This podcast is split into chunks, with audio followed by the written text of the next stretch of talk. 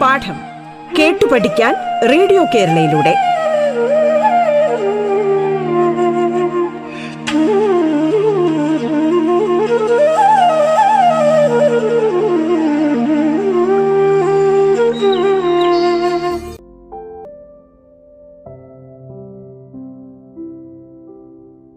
നമസ്കാരം. സംസ്ഥാന സർക്കാരിന്റെ ഓൺലൈൻ റേഡിയോ സംരംഭമായ റേഡിയോ കേരളയുടെ പാഠത്തിലേക്ക് ഏവർക്കും ഹൃദ്യമായ സ്വാഗതം. ഞാൻ Shanthi G P Pathanapuram Mount Tabor Girls ഹൈസ്കൂളിലെ മലയാളം അധ്യാപികയാണ്.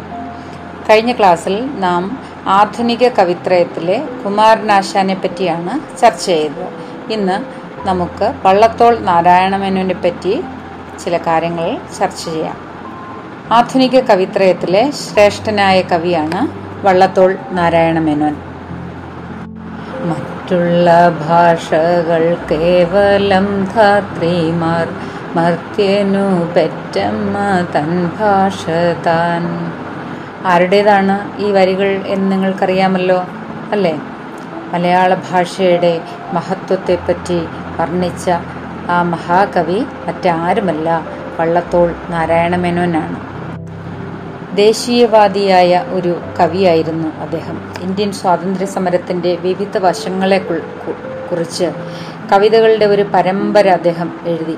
ജാതി നിയന്ത്രണം സ്വേച്ഛാധിപത്യങ്ങൾ യാഥാസ്ഥിതികതകൾ എന്നിവയ്ക്കെതിരെയും അദ്ദേഹം എഴുതി. കേരള കലാമണ്ഡലം സ്ഥാപിച്ച അദ്ദേഹം കഥകളി എന്നറിയപ്പെടുന്ന പരമ്പരാഗത കേരളീയ നൃത്തരൂപത്തെ പുനരുജ്ജീവിപ്പിച്ചതിന്റെ ബഹുമതി അർഹിക്കുന്നു. ആയിരത്തി എണ്ണൂറ്റി എഴുപത്തി എട്ട് ഒക്ടോബർ പതിനാറിന് മലപ്പുറം ജില്ലയിലെ തിരൂരിന് സമീപം ചേന്നര ഗ്രാമത്തിൽ വള്ളത്തോൾ കോഴിപ്പറമ്പിൽ കുട്ടിപ്പാറു അമ്മയുടെയും മല്ലിശ്ശേരി ദാമോദരൻ ഇളയതിന്റെയും മകനായാണ് വള്ളത്തോൾ നാരായണ മേനോൻ ജനിച്ചത്. അദ്ദേഹത്തിന് ഔപചാരികമായി വിദ്യാഭ്യാസം ലഭിച്ചില്ലെങ്കിലും ആദ്യം സംസ്കൃത പണ്ഡിതനായ വാര്യംപറമ്പിൽ കുഞ്ഞൻ നായരുടെ കീഴിലും പിന്നീട് അദ്ദേഹത്തിന്റെ സ്വന്തം അമ്മാവനായ രാമുണ്ണി മേനോന്റെ കീഴിലും പഠനം നടത്തി. അങ്ങനെ കവിതയുടെ ലോകത്തേക്ക് അദ്ദേഹം കടന്നു വന്നു രാമുണ്ണി മേനോൻ അഷ്ടാംഗ ഹൃദയം എന്ന വൈദ്യശാസ്ത്ര ഗ്രന്ഥവും അദ്ദേഹത്തെ പഠിപ്പിച്ചു. ചെറുപ്പത്തിൽ തന്നെ നാരായണ മേനോൻ തന്റെ അമ്മാവനെ വൈദ്യ പരിശീലനത്തിലും അധ്യാപനത്തിലും സഹായിക്കുവാൻ തുടങ്ങി. പറക്കുളം സുബ്രഹ്മണ്യ ശാസ്ത്രിയുടെയും കൈക്കുളങ്ങര രാമവാര്യരുടെയും കീഴിൽ ഒരു വർഷത്തോളം തത്വശാസ്ത്രത്തിലും യുക്തിയിലും അദ്ദേഹം പരിശീലനം നേടി. സംസ്കൃത പഠനത്തിന് ശേഷം കൈക്കുളങ്ങര രാമവാരിൽ നിന്ന് തർക്കശാസ്ത്രം പഠിച്ചു. ആയിരത്തി തൊള്ളായിരത്തി ഒന്ന് നവംബറിൽ വന്നേരി ചിറ്റഴി വീട്ടിൽ മാധവി അമ്മയെ വിവാഹം കഴിച്ച അദ്ദേഹം കേരളത്തിന്റെ സാംസ്കാരിക തലസ്ഥാനമായ തൃശൂരിലേക്ക് താമസം മാറി. ആയിരത്തി തൊള്ളായിരത്തി അഞ്ച് മുതൽ ആയിരത്തി തൊള്ളായിരത്തി പത്ത് വരെ തൃശൂരിലെ കൽപ്പദ്രുമം പ്രസിൽ മാനേജരായി ജോലി ചെയ്തു. വാൽമീകി രാമായണ വിവർത്തനം ആയിരത്തി തൊള്ളായിരത്തി ഏഴിൽ പൂർത്തിയാക്കി. ആയിരത്തി തൊള്ളായിരത്തി എട്ടിൽ ഒരു രോഗബാധയെ തുടർന്ന് ബധിരനായി. ഇതേ തുടർന്ന് ബധിരവിലാപം എന്ന കവിത രചിച്ചു. ആയിരത്തി തൊള്ളായിരത്തി പതിനഞ്ചിൽ അദ്ദേഹത്തിന്റെ മഹാകാവ്യമായ ചിത്രയോഗം പ്രസിദ്ധീകരിച്ചു. അതേ വർഷം കേരളോദയത്തിന്റെ പത്രാധിപനായി ആയിരത്തി തൊള്ളായിരത്തി അമ്പത്തി എട്ട് മാർച്ച് പതിമൂന്നിന് എഴുപത്തി ഒമ്പതാമത്തെ വയസ്സിലാണ് അദ്ദേഹം അന്തരിച്ചത്. പന്ത്രണ്ടാം വയസ്സ് മുതൽ അദ്ദേഹം കവിതകൾ എഴുതാൻ തുടങ്ങി. കിരാതശതകം വ്യാസാവതാരം എന്നിവയാണ് അദ്ദേഹത്തിന്റെ ആദ്യകാല പ്രസിദ്ധീകൃത കൃതികൾ. ആയിരത്തി എണ്ണൂറ്റി തൊണ്ണൂറ്റി നാലിൽ ഭാഷാഭൂഷണി മാസികയുടെ കവിതാ പുരസ്കാരം നേടി. ഭാഷാഭൂഷണി കേരള സഞ്ചാരി വിജ്ഞാന ചിന്താമണി എന്നീ മാസികകളിൽ അദ്ദേഹത്തിന്റെ കവിതകൾ പ്രത്യക്ഷപ്പെടാൻ തുടങ്ങി. അദ്ദേഹത്തിന്റെ ആദ്യത്തെ പ്രധാന സാഹിത്യ സംരംഭം വാൽമീകിയുടെ രാമായണം മലയാളത്തിലേക്ക് വിവർത്തനം ചെയ്തതായിരുന്നു. ആയിരത്തി തൊള്ളായിരത്തി അഞ്ചു മുതൽ ആരംഭിച്ച അദ്ദേഹത്തിന് രണ്ട് വർഷമെടുത്തു അത് പൂർത്തിയാക്കുവാൻ. അദ്ദേഹത്തിന്റെ ചില സമകാലികരിൽ നിന്ന് വ്യത്യസ്തമായി വള്ളത്തോളിന് ഇംഗ്ലീഷ് ഭാഷയുമായി അധിക പരിചയമൊന്നും ഉണ്ടായിരുന്നില്ല. ആയിരത്തി തൊള്ളായിരത്തി പതിമൂന്നിൽ മഹാകാവ്യം ചിത്രയോഗം പ്രസിദ്ധീകരിച്ചതിനു ശേഷം മഹാകവി എന്ന പദവി നേടി. ഒരു പരമ്പരാഗത മഹാകാവ്യത്തിന്റെ എല്ലാ തത്വങ്ങൾക്കും അനുസൃതമായി ചിത്രയോഗം പതിനെട്ട് സർഗങ്ങളായി വിഭജിക്കപ്പെട്ടു. കഥാസരിസ് സാഗരത്തിൽ നിന്ന് എടുത്ത ചന്ദ്രസേനന്റെയും താരാവലിയുടെയും കഥയാണ് ഈ കവിതാരചനയുടെ വിഷയം. ഗംഗപതി എന്ന കൃതിയിൽ ശിവനെതിരെ പാർവതിയുടെ പ്രതിഷേധവും ബന്ധനസ്ഥനായ അനിരുദ്ധൻ ഉഷ തന്റെ സ്നേഹിതന് വേണ്ടി അച്ഛനെ ധിക്കരിക്കുന്നതും വള്ളത്തോൾ അവതരിപ്പിച്ചു. ആയിരത്തി തൊള്ളായിരത്തി പതിനേഴിൽ അദ്ദേഹത്തിന് പതിനൊന്ന് വാല്യങ്ങളുള്ള ആദ്യ കൃതി സാഹിത്യമഞ്ജരി പ്രസിദ്ധീകരിക്കുവാൻ സാധിച്ചു. ആയിരത്തി തൊള്ളായിരത്തി പതിനേഴ് മുതൽ ആയിരത്തി തൊള്ളായിരത്തി എഴുപത് വരെ പ്രസിദ്ധീകരിച്ച ഈ ബാല്യങ്ങളിൽ അദ്ദേഹത്തിന്റെ ഹ്രസ്വ പ്രേമ പ്രകടനപരമായ കവിതകൾ വൈവിധ്യമാർന്ന വിഷയങ്ങൾ കൈകാര്യം ചെയ്യുന്നു. ഈ കവിതകളിൽ പലതും നേരത്തെ പി. കൃഷ്ണവാര്യരുടെ കവനകൗമുദി മാസികയിൽ പ്രത്യക്ഷപ്പെട്ടിരുന്നു. മഗ്ദലന മറിയം എന്ന പേരിൽ ബൈബിളിലെ കഥ അദ്ദേഹം ഖണ്ഡകാവ്യമായി പ്രസിദ്ധീകരിച്ചിട്ടുണ്ട്. ആധുനിക കവിത്രയത്തിൽ കൈരളിയുടെ പുണ്യമാണ് അദ്ദേഹം. കവിതയെ ആധുനികതയോടും കാവ്യോപാസനയെ ദേശസ്നേഹത്തോടും ജീവിതത്തെ കഥകളിയോടും വിളക്കി ചേർത്ത മനുഷ്യസ്നേഹിയാണ് വള്ളത്തോൾ.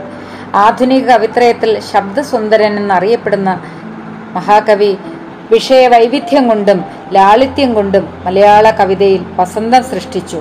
സൗന്ദര്യത്തിന്റെ സപ്തവർണങ്ങളും വള്ളത്തോൾ കവിതയിൽ ചാലിച്ചു. ദേശസ്നേഹം അതിനെ ജ്വലിപ്പിച്ചു.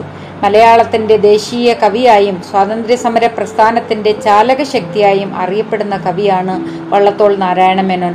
വെൺമണി പാരമ്പര്യത്തിൽ വളർന്ന വള്ളത്തോളിന്റെ സൗന്ദര്യ ആരാധനയ്ക്ക് അല്പം ശൃംഗാര ചുവ കാണാം. പിൽക്കാലത്ത് ദേശീയബോധം തുടിക്കുന്ന കവിതകളിലൂടെയും ഭാഷാസ്നേഹം വഴിയുന്ന സുന്ദര കവനങ്ങളിലൂടെയും വള്ളത്തോൾ ആ പരിമിതികളെ ശരിക്കും ഉല്ലംഘിച്ചു. വൈക്കം സത്യാഗ്രഹ കാലത്ത് ഗാന്ധിജിയെ നേരിട്ട് കണ്ട് അദ്ദേഹത്തിന്റെ ആരാധകനായ വള്ളത്തോൾ മഹാത്മജിയെപ്പറ്റി എഴുതിയ എന്റെ ഗുരുനാഥൻ പ്രശസ്തമാണ്. ഇന്ത്യൻ നാഷണൽ കോൺഗ്രസിന്റെ ചെന്നൈ കൊൽക്കത്ത സമ്മേളനങ്ങളിൽ പങ്കെടുത്തിട്ടുണ്ട്. ആയിരത്തി തൊള്ളായിരത്തി ഇരുപത്തിരണ്ടിൽ വെയിൽസ് രാജകുമാരൻ നൽകിയ പട്ടും വളയും നിരസിക്കാനുള്ള ആർജവം അദ്ദേഹം പ്രകടിപ്പിച്ചു. കഥകളിയോട് അടങ്ങാത്ത കമ്പം വച്ചു പുലർത്തിയ വള്ളത്തോൾ ഈ കലയെ പുനരുദ്ധരിക്കുവാൻ ചെയ്ത ശ്രമങ്ങൾ ഏറെയാണ്. ആയിരത്തി തൊള്ളായിരത്തി മുപ്പതിൽ വള്ളത്തോൾ കുന്നംകുളത്ത് കഥകളി വിദ്യാലയം സ്ഥാപിച്ചു. ഇതാണ് പിന്നീട് കേരള കലാമണ്ഡലമായത്. ആസ്ഥാനം പിന്നീട് ചെറുതുരുത്തിയായി. കലാമണ്ഡലത്തിന്റെ ധനശേഖരണാർത്ഥം ഇന്ത്യ ഒട്ടുക്കും നിരവധി വിദേശ രാജ്യങ്ങളിലും അദ്ദേഹം പര്യടനം നടത്തി. ആയിരത്തി തൊള്ളായിരത്തി നാൽപ്പത്തി എട്ടിൽ മദ്രാസ് സർക്കാർ വള്ളത്തോളിനെ മലയാളത്തിന്റെ ആസ്ഥാന കവിയായി പ്രഖ്യാപിച്ചു. അഞ്ചു വർഷം അദ്ദേഹം ആ പദവിയിൽ തുടർന്നു. ആയിരത്തി തൊള്ളായിരത്തി അമ്പത്തി അഞ്ചിലാണ് മഹാകവിക്ക് പത്മഭൂഷൺ ബഹുമതി ലഭിച്ചത്. സമസ്ത കേരള സാഹിത്യ പരിഷ അധ്യക്ഷൻ കേരള സാഹിത്യ അക്കാദമി ഉപാധ്യക്ഷൻ എന്നീ പദവികളും വള്ളത്തോൾ അലങ്കരിച്ചിട്ടുണ്ട്. വിവർത്തകൻ എന്ന നിലയിൽ വള്ളത്തോളിന്റെ സംഭാവനകൾ മഹത്താണ്. വാൽമീകി രാമായണത്തിന് പുറമെ അഭിജ്ഞാന ശാകുന്തളം ഋഗ്വേദം മാതംഗലീല പത്മപുരാണം മാർക്കണ്ഡേയ പുരാണം വാമന പുരാണം മത്സ്യപുരാണം ഊരുഭംഗം മധ്യമ വ്യായ വ്യായോഗം അഭിഷേക നാടകം സ്വപ്ന വാസവദത്തം തുടങ്ങിയവയും അദ്ദേഹം വിവർത്തനം ചെയ്തു.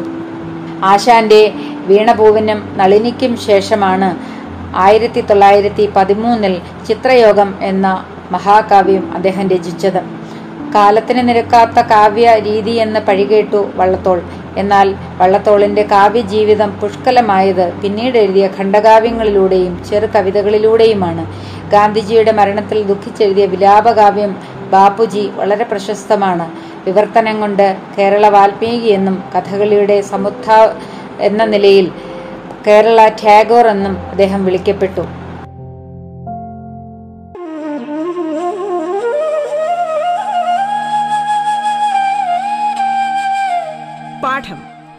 പഠിക്കാൻ റേഡിയോ കേരളയിലൂടെ.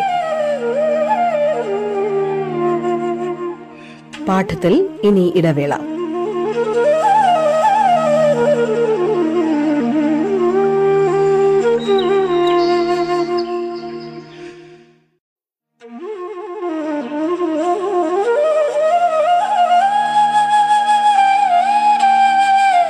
പാഠം കേട്ടു പഠിക്കാൻ റേഡിയോ കേരളയിലൂടെ.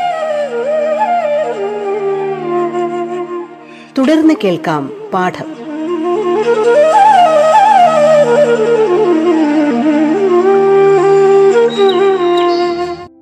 ചന്ദനമരത്തിന്റെ ഓരോ അണുവിലും ചന്ദനം മണക്കുന്നത് പോലെ വള്ളത്തോൾ എന്തെഴുതിയാലും ഉദാത്തമായ ആ ദേശീയ ബോധത്തിന്റെ പരിസ്മരണമാണ് ഉണ്ടാവുക സ്വാഭാവികമായിരുന്നു.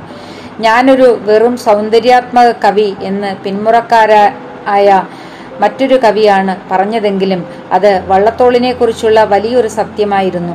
അതിലെ വെറും എന്ന് ഉപേക്ഷിക്കാം എങ്കിലും പ്രകരണശുദ്ധിയുള്ള നിഷ്ഠ കൊണ്ട് വള്ളത്തോൾ കവിതയ്ക്ക് നേട്ടമായത് സൗന്ദര്യാത്മകതയും സംഗീതാത്മകതയുമാണ്. ജീവിതത്തിന്റെ ദുരൂഹതകളിലേക്കും ദുരന്ത സത്യങ്ങളിലേക്കുമുള്ള ദാർശനികമായ അന്വേഷണങ്ങളായിരുന്നില്ല അദ്ദേഹത്തിന്റെ കവിതകൾ. മറിച്ച് ഉത്കടമായ ജീവിത രീതിയായിരുന്നു വള്ളത്തോൾ കവിതയുടെ നിറവ്. സ്വാതന്ത്ര്യവും സംഭാവനയും സഹജാ സഹജാത സ്നേഹവും മധുരോദാരമാക്കുന്ന ഒരു ജീവിതത്തിന് വേണ്ടിയുള്ള അന്വേഷണമായാണ് അവയെ ചൈതന്യവത്താക്കുന്നത്. താൻ അഭിമാനം കൊണ്ട ഭാരതീയ മൂല്യങ്ങളുടെ അപജയത്തിൽ ദുഃഖിക്കുകയും അവയെ വീണ്ടെടുക്കുവാനുള്ള മഹാപ്രസ്ഥാനത്തിൽ പങ്കാളിയാവുകയും അതിന്റെ ആഹ്ലാദ വിഷാദങ്ങൾ മറ്റുള്ളവരുമായി പങ്കുവയ്ക്കുകയും ചെയ്ത വള്ളത്തോളിന്റെ കവിത നമ്മുടെ സംസ്കാരത്തിന്റെ ഈടുവയ്പിൽ എന്നും ഉണ്ടാകും. കാവ്യലോകത്തിന് ആധുനിക കവിത്രയത്തിന്റെ സംഭാവന വളരെ വലുതാണ്. അതിൽ വള്ളത്തോളിന്റെ പ്രസക്തി കവി എന്ന നിലയിലും കലാ സബരിയയുടെ നെടുന്തൂൺ എന്ന നിലയിലും കാലം എന്നും ഓർത്തുവയ്ക്കും. സാഹിത്യരംഗത്ത് ചില സക്തരാവൃത്തങ്ങൾ ഇഴഞ്ഞു വരുന്നതിനിടയിലാണ് ഒരു വസന്തതിലകം പോലെ അദ്ദേഹത്തിന്റെ വരവ്. മഹാകവി വള്ളത്തോളിനെ പറ്റിയായിരുന്നു ഈ വിശേഷണം. പറഞ്ഞത് വി. ടി. ഭട്ടതിരിപ്പാട്. ആധുനിക കവിത്രയത്തിന് ശബ്ദസുന്ദരൻ എന്ന് പുകൾ പെറ്റിരുന്ന വള്ളത്തോൾ നാരായണമേനോന്റെ വള്ളത്തോൾ നാരായണമേനോൻ അനുവാചക ഹൃദയങ്ങളെ അടക്കി ഭരിച്ചത് അങ്ങനെയാണ്. ഒരു കാലത്ത് ആശാൻ വള്ളത്തോൾ പക്ഷങ്ങളുടെ മൂപ്പിളമ തർക്കങ്ങൾ കൊണ്ട് സമ്പന്നമായിരുന്നു മലയാള സാഹിത്യരംഗം. അറിയപ്പെടുന്ന പലരും പരസ്യമായി തന്നെ ഇരുപക്ഷത്തും നിലയുറപ്പിച്ചതോടെ സാഹിത്യരംഗത്ത് വിവാദ കോലാഹലങ്ങൾ ഒഴിഞ്ഞ നേരമില്ലാതായിരുന്നു. പല പേരിൽ പല രൂപത്തിൽ സാഹിത്യകാരന്മാർ പരസ്പരം കവിതകൾ എഴുതിപ്പോലും തങ്ങളുടെ പക്ഷമാണ് മികച്ചത് എന്ന് സമർത്ഥിച്ചു. എന്നാൽ വള്ളത്തോൾ കവിതകളിലെ ദേശീയ ബോധത്തിന്റെ കാര്യത്തിൽ മാത്രം പലപ്പോഴും ഇരു കൂട്ടരും ഒരുമിച്ചിരുന്നു. അതെ മഹാകവി വള്ളത്തോൾ ശബ്ദസുന്ദരൻ മാത്രമല്ല ഉറച്ച ദേശീയ ബോധമുള്ള സ്വാതന്ത്ര്യ ഗായകൻ കൂടിയായിരുന്നു. സ്വാതന്ത്ര്യദാഹം മലയാളക്കരയെ പിടിച്ചുകുലുക്കുന്ന കാലമായിരുന്നു വള്ളത്തോൾ നാരായണ മേനോന്റെ കവിത കവിതാ ജീവിതത്തെ ഏറ്റവും പുഷ്കലമാക്കിയത്. മഹാത്മാഗാന്ധിയും തിലകനും സുഭാഷ് ചന്ദ്രബോസും തുടങ്ങിയവർ ജീവിതത്തിന്റെ ദേശീയ ജീവിതത്തിന്റെ മാതൃകകളായി നിൽക്കുന്നതായിരുന്നു അക്കാലം. കവി എന്നാൽ വ്യവസ്ഥിതിയോട് മല്ലിടേണ്ടവനാണ് എന്ന പൊതുബോധം വെച്ച് എങ്കിൽ കിടക്കട്ടെ എന്ന് കരുതി കവിതകൾ എഴുതിയ ഒരു വെറും കവിയാകുവാൻ വള്ളത്തോൾ നാരായണമേനോൻ ഒരുക്കമായിരുന്നില്ല. ദേശീയബോധത്തിന്റെ മൂശയിൽ അടിച്ചുരുക്കിയെടുത്ത ശക്തമായ കവിതകളായിരുന്നു അദ്ദേഹത്തിന്റെത്. ഏതൊരു സ്വാതന്ത്ര്യ ദാഹിയെയും കോൾമേൽ കൊള്ളിക്കുന്ന വിധം അത് അങ്ങനെ മലയാളക്കരയിൽ ഒഴുകി പരക്കുകയായിരുന്നു. മണ്ണ് മാതൃഭാഷ മാതൃഭൂമി ഇവ മൂന്നിനെയും ആസ്പദമാക്കി വള്ളത്തോൾ രചിച്ച കവിതകൾ മലയാളിയെ ദേശബോധത്തിലേക്ക് ഉയർത്തി. കേരളത്തെ ഉദ്ദേശിച്ചുകൊണ്ട് എഴുതിയതാണെങ്കിലും വള്ളത്തോളിന്റെ മാതൃവന്ദനം എന്ന കവിതയിലെ ചില വരികൾ ഭാരതത്തിനും പച്ചയായി. വന്ദിപ്പിൻ മാതാവിനെ വന്ദിപ്പിൻ മാതാവിനെ വന്ദിപ്പിൻ വരണ്യയെ വന്ദിപ്പിൻ വരതയെ വന്ദിപ്പിൻ മാതാവിനെ വന്ദ്രി വന്ദിപ്പിൻ സമുദ്രാത്മഭുവമീ ശ്രീദേവിയെ വന്ദിപ്പിൻ മാതാവിനെ വന്ദിപ്പിൻ മാതാവിനെ എന്നുള്ള വരികൾ കേൾക്കുമ്പോൾ നമ്മുടെ മനസ്സിൽ തേജസ്സോടെ നിറഞ്ഞു നിൽക്കുക. സംവാദ വിഭൂ സർവ വിധത്തിലും വിഭൂഷിതയായ ഭാരതാംബ തന്നെ ആയിരിക്കും എന്നതിൽ സംശയമില്ല. ഗാന്ധിജി സ്വാതന്ത്ര്യ പ്രസ്ഥാനത്തിൽ സജീവമായതോടെ വള്ളത്തോളിന്റെ കവി കവിതകളിൽ സ്വദേശിയും സ്വാഭിമാനവും ഒപ്പം അഹിംസയും നിറഞ്ഞു തുടങ്ങി. ഒരർത്ഥത്തിൽ ഗുരുനാഥനായ ഗാന്ധിജിയായിരുന്നു വള്ളത്തോളിനെ ദേശീയ ഗീതങ്ങളിലേക്ക് ചേർത്ത് നിർത്തിയത്. പോരാ പോരാ നാളിൽ നാളിൽ ദൂര ദൂരമുയരട്ടെ ഭാരതഷ്മദേവിയുടെ തൃപ്പതാകകൾ എന്ന വരികൾ കേരളത്തിലെ ഓരോ സ്വാതന്ത്ര്യ സമര ഭടന്മാർക്കും ആവേശമായി. വഞ്ചിപ്പാട്ടിന്റെ ഈണത്തിൽ ചൊല്ലുന്ന വരികൾ സ്വാതന്ത്ര്യസമര ജാഥകളിലെ നിത്യ സാന്നിധ്യമായി വൈരമല്ല ഉണ്ടയായി സ്നേഹമാണ് ഇന്ത്യതൻ പീരങ്കിയിൽ നിറപ്പതസ്മത് ഗുരു എന്ന് അഹിംസയെ വാഴ്ത്തി ഗാന്ധിജിയെ ആദരവോടെ കണ്ട് പാടിയ കവി തന്നെയാണ്. ഭാരതമെന്ന പേരു കേട്ടാൽ അഭിമാനപൂരിതമാകണമന്തരംഗം കേരളമെന്നു കേട്ടാലോ തിളയ്ക്കണം ചോര ഞരമ്പുകളിൽ എന്ന വരികൾ എഴുതി സ്വാതന്ത്ര്യ സമരത്തിയിൽ എണ്ണ പകർന്നു കൊടുത്തതും. മിണ്ടിത്തുടങ്ങാൻ ശ്രമിക്കുന്ന പിഞ്ചിളം ചുണ്ടിന്മേലമ്മിഞ്ഞ പാലോടൊപ്പം അമ്മ എന്നുള്ള രണ്ടക്ഷരമല്ലയോ സമ്മേളിച്ചിടുന്നതൊന്നാമതായി മറ്റുള്ള ഭാഷകൾ കേവലം ധാത്രിമാർ മർത്യനു പെറ്റമ്മ തൻ ഭാഷ താൻ. സാഹിത്യമഞ്ജരിയിലെ ഈ വരികൾ ഒരേ സമയം അമ്മയെയും മാതൃഭാഷയും മാത്രമല്ല മഹനീയമായി വരച്ചു കാട്ടുന്നത്. ഒപ്പം മാതൃഭൂമിയെ കൂടിയാണ്. മാതാവും മാതൃഭാഷയും മഹനീയമാകണമെങ്കിൽ അതിനൊപ്പം മഹത്തായതാണ് മാതൃഭൂമി എന്നത്. ആ കവി സാർവഭൗമനെ പ്രത്യേകം പഠിപ്പിക്കേണ്ടതില്ലല്ലോ. കേവലം വരികളിൽ മാത്രമായിരുന്നില്ല. പ്രവൃത്തിയിലും ദേശീയ പ്രസ്ഥാനത്തോട് ചേർന്ന് നിന്നു വള്ളത്തോൾ. ഐത്തോച്ചാടനത്തിനും സമത്വത്തിനും സാഹോദര്യത്തിനും വേണ്ടി നിലകൊണ്ടു അദ്ദേഹം. വൈക്കം ഗുരുവായൂർ സത്യഗ്രഹങ്ങളിൽ പങ്കെടുത്തു. വെയിൽസ് രാജകുമാരൻ വച്ചു നീട്ടിയ പട്ടും വളയും അർത്ഥശങ്കയ്ക്കിടയില്ലാത്ത വിധം നിരസിച്ചതിൽ നിന്ന് തന്നെ വള്ളത്തോളിന്റെ ദേശസ്നേഹവും സ്വാതന്ത്ര്യ പോരാട്ടത്തിന്റെ ആത്മാർത്ഥതയും വ്യക്തമാകുന്നു. എന്റെ ഗുരുനാഥൻ എന്ന മഹത്തായ കവിത ഗാന്ധിജിയെക്കുറിച്ച് എഴുതിയിട്ടുള്ളതാണ്. ഏത് സാഹിത്യങ്ങളിലും അത് ഏതു ഭാഷയിലാണെങ്കിൽ പോലും പ്രഥമ ഗണനീയമാണ് എന്നതിൽ സംശയമില്ല. എന്റെ ഗുരുനാഥനിൽ ഗാന്ധിജിയുടെ ജീവിതം മനോഹരമായ വരികളിൽ വർണിക്കുന്നതോടൊപ്പം തന്നെ ആർഷഭാരതത്തിന്റെ മഹിമയും പ്രകടമാക്കുന്നുണ്ട്. ഗാന്ധിജി ജനിച്ച നാടിനെ അല്ലെങ്കിൽ ഗാന്ധിജിയെ പോലെ ഒരാൾക്ക് ജന്മം നൽകിയ നൽകാൻ കഴിഞ്ഞ ഈ ഈ നാടിന്റെ മഹത്വമാണ് എന്ന് അദ്ദേഹം വെളിപ്പെടുത്തുന്നുണ്ട്. ഗീതയ്ക്കു മാതാവായ ഭൂമിയെ ദൃഢമിതുമാതിരി ഒരു കർമ്മയോഗിയെ പ്രസവിക്കൂ. ഹിമവത് വിന്ധ്യാജല മധ്യദേശത്തെ കാണൂ. ശമമേ ശീലിച്ചെഴും ഇത്തരം സിംഹത്തിനെ. ഗംഗയാറൊഴുകുന്ന നാട്ടിലെ ശരിക്ക് ഇത്ര മംഗളം കായ്ക്കും കൽപ്പപാതപമുണ്ടായി വരൂ. നമസ്തേ ഗദർശ നമസ്തേ ദുരാദർശ. നമസ്തേ സുമഹാത്മാൻ. നമസ്തേ ജഗദ്ഗുരു. മാതൃവന്ദനം നടത്തിയ മഹാകവിയുടെ മാതൃഭൂമി വന്ദനമാണ് ഈ വരികൾ. ഭാരതം എന്താണ് എന്നറിഞ്ഞ് അതിനെ ആത്മാവിലേക്ക് ആവാഹിച്ചവർക്ക് മാത്രം എഴുതാൻ കഴിയുന്നതാണ് ഈ വരികൾ. വള്ളത്തോൾ ഏകദേശം തൊണ്ണൂറ് കൃതികൾ രചിച്ചിട്ടുണ്ട്. ബധിരവിലാപം ബന്ധനസ്നായനുരത്തൻ ഒരു കത്ത് സാഹിത്യമഞ്ജരി എട്ട് ഭാഗങ്ങൾ ഋഗ്വേദ തർജമ ഭാസനാടക തർജമ മഗ്ദലന മറിയം ശിഷ്യനും മകനും കൊച്ചു സീത അച്ഛനും മകളും എന്റെ ഗുരുനാഥൻ മാതൃവന്ദനം കീറത്തലയണ ഒരരിപ്രാവ് ഒരു ചിത്രം പട്ടിൽ പൊതിഞ്ഞ തീക്കൊള്ളി ഉണ്ണാനില്ല ഉടുപ്പാനില്ല കർമ്മഭൂമിയുടെ പിഞ്ചുകാൽ പരീക്ഷയിൽ ജയിച്ചു ഭക്തിയും വിഭക്തിയും ഒടുക്കത്തെ കുറിപ്പ് തോണിയാത്ര കാട്ടലിയുടെ കത്ത് മാപ്പ് ചിത്രയോഗം എന്നിങ്ങനെ ആ കൃതികളുടെ നിര നീണ്ടുപോകുന്നു. കവി തിലകൻ കവി സാർവ സാർവഭൗമൻ എന്നിങ്ങനെ അദ്ദേഹത്തെ വിശേഷിപ്പിക്കാറുണ്ട്. പത്മഭൂഷൺ പത്മവിഭൂഷൺ അവാർഡുകൾ ലഭിച്ചിട്ടുണ്ട്. ആയിരത്തി തൊള്ളായിരത്തി അമ്പത്തി എട്ട് മാർച്ച് പതിമൂന്നിന് എഴുപത്തി ഒമ്പതാം വയസ്സിൽ വള്ളത്തോൾ അന്തരിച്ചു. അദ്ദേഹത്തിന്റെ ഭൗതിക ശരീരം മാത്രമേ വിട്ട് നമ്മെ വിട്ടുപോയിട്ടുള്ളൂ. അദ്ദേഹം ആവിഷ്കരിച്ച ആ കവിത ഇന്നും നമ്മുടെ ഹൃദയങ്ങളിൽ അലയടിച്ചുകൊണ്ടേയിരിക്കുന്നു.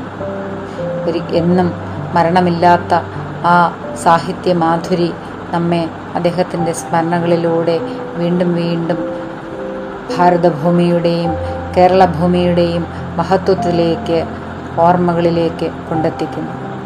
നമുക്ക് അടുത്ത ക്ലാസ്സിൽ ഉള്ളൂർ എസ് പരമേശ്വരയ്യരെക്കുറിച്ചുള്ള കാര്യങ്ങൾ മനസ്സിലാക്കാം.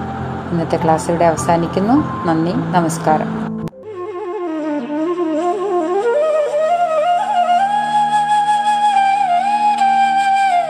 പാഠം കേട്ടു പഠിക്കാൻ റേഡിയോ കേരളയിലൂടെ. പാഠത്തിന്റെ ഇന്നത്തെ അധ്യായം പൂർണമാകുന്നു. ഇനി അടുത്ത ദിവസം കേൾക്കാം. നമസ്കാരം.